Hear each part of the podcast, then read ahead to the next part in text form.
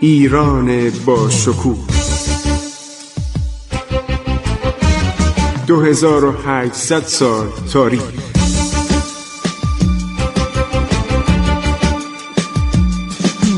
عبور از تاریخ.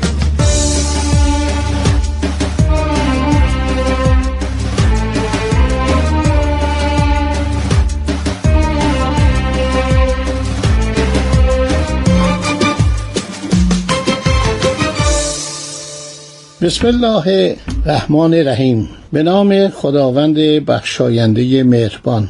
شنوندگان عزیز رادیو جوان من خسرو معتزد هستم و در حال نگاه کردن نگریستن و عبور از تاریخ هستیم.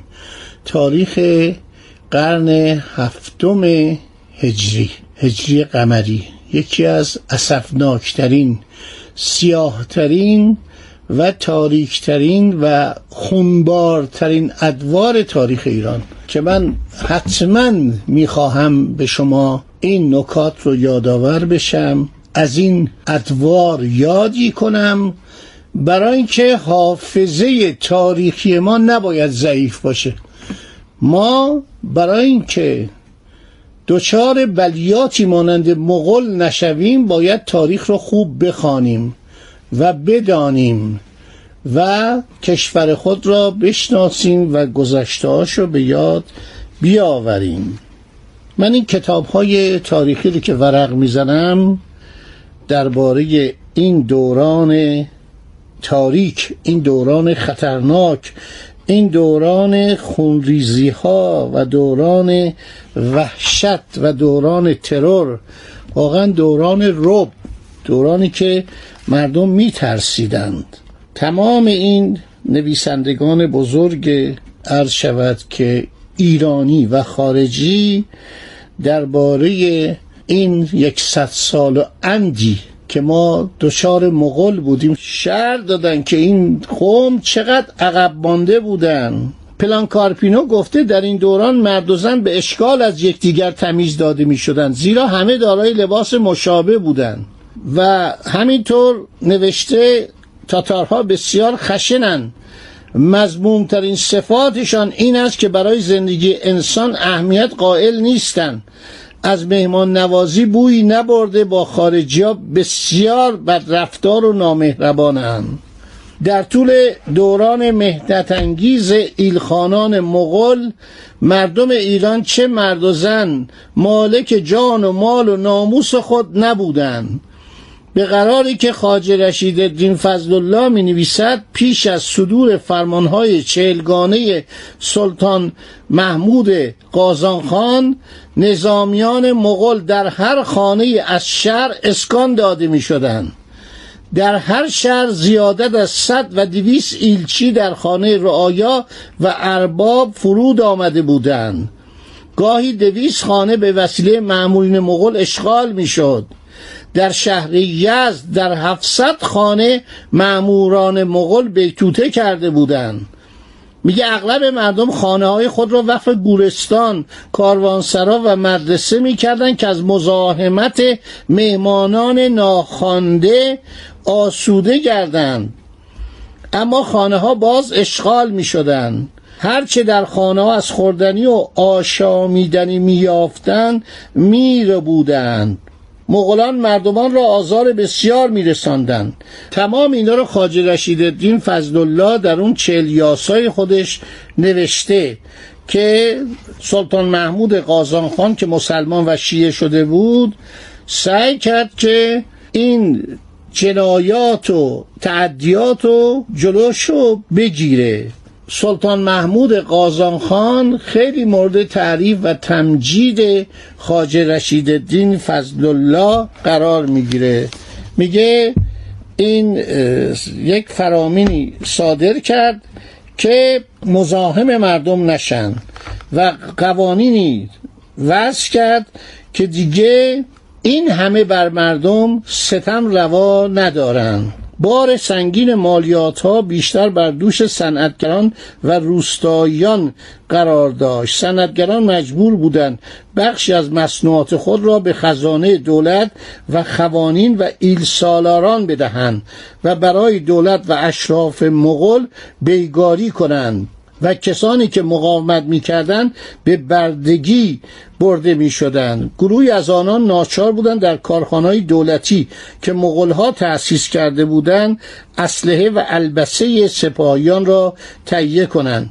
این کارخانه که در سال 628 هجری قمری برابر با 1230 میلادی به وجود آمدند در مالکیت خزانه ایلخانا یا شاهزادگان مغل بودند. این کارگاه ها در بخارا، سمرقند، نیشابور، توس، اسفراین، تبریز و هرات قرار داشتند. بنابراین این دوران دوران بدی بود. یک دوران بسیار شود. سیاهی بود که تموم شد. مغول ها آدم شدن مغول ها عوض شدن مغول ها ایرانی شدن مغول ها نقاشی مینیاتور رو از چین به ایران آوردن به کلی اینا عوض میشن.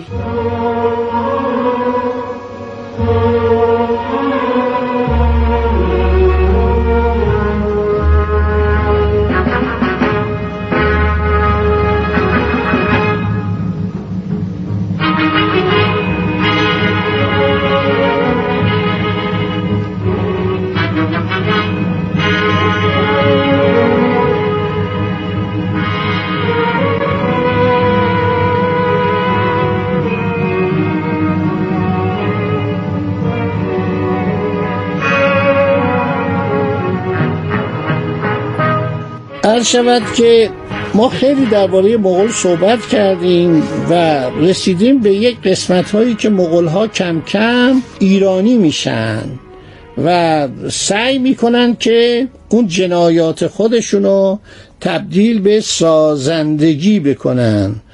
جالبه که قراقروم دربار سابق مغول ها متروک میشه. اینا از ایران خیلی آدم برده بودن. هر چی صنعتگر و هنرمند و نجار و معمار و نقاش و مینیاتور ساز بود اینا رو از ایران بردن و همینطور کسانی که گنبد می ساختن فن گنبد سازی که معماری ایرانیه. از ایران به همه جای دنیا رفته. بلند میشن و اینها رو می‌برن قراقروم رو درست کنن. ولی بعد وقتی چین رو که می‌گیرن پایتخت میره به شهر پکن که اسمش میشه شهر خانبالی. و خان بزرگ از پکن بر چین، کره، مغولستان، منچوری، تبت فرمان می‌داد و از هندوچین و برما و جاوه خراج می ستان و ایران هم جزو قسمتی از این امپراتوری کوبلای خان یا قوبلای قاان بود که بعد جدا میشه. یعنی ایل خانان ایران کم کم مستقل میشن و هلاکوخان یک دولت ایرانی درست می‌کنه دولت به اصطلاح مغولی ایران دولت ایلخانان ایران. پس از مرگ منکو قاان کوبلای به سمت خان بزرگ مغلها انتخاب میشه. ولی آثار انهدام امپراتوری شگرف مغل از همین تاریخ آغاز میشه. آسیای غربی تحت تسلط هلاکوخان قرار می‌گیره. در قبچاق از نسل باتوخان ادهی سلطنت می‌کردن. بعد کم کم ایرانی ها به قول معروف مرزهای خودشون رو جدا می‌کنن. تمام عرض شود که کشورهای آسیای غربی زیر نظر عرض شود که دولت مغولی ایلخانی قرار می‌گیره. کم کم اینا متمدن میشن. خب این تمدن ایرانه. همینطور کم کم این تمدن اثر می‌ذاره. اینها در طول صد سال عوض میشن. به کلی عوض میشن. یعنی کم کم یک فرهنگ و تاریخ و تمدن ایرانی رو میآموزن. فرزندانشون مردمی متمدن معارف پربر از آب در میان. یعنی اینا آدم هایی که اینطوری وحشی بودن پس از اینکه به ایران آمدند به تدریج عادات و رسوم ایرانیان را پذیرفتند. این دسته از مغولان به تدریج مسلمان شدند. اینا نکات جالبی در این تاریخ آدم می‌خونه. خیلی عرض شود که شگفتانگیزه که تمدن ایرانی چقدر اثر می‌ذاره. خب دوستان این قسمت هم تمام شد ولی تاریخ ایران پایان نداره. هر چی بگوییم ادامه داره و فراز و فرود. گاهی اشک تو چشم آدم جمع میشه گاهی احساس سربلندی می‌کنه. امیدوارم از این برنامه لذت برده باشید و از مسائل تاریخ ایران آگاهی بیشتری پیدا کرده باشید. خدا نگهدارشون عبور از تاریخ.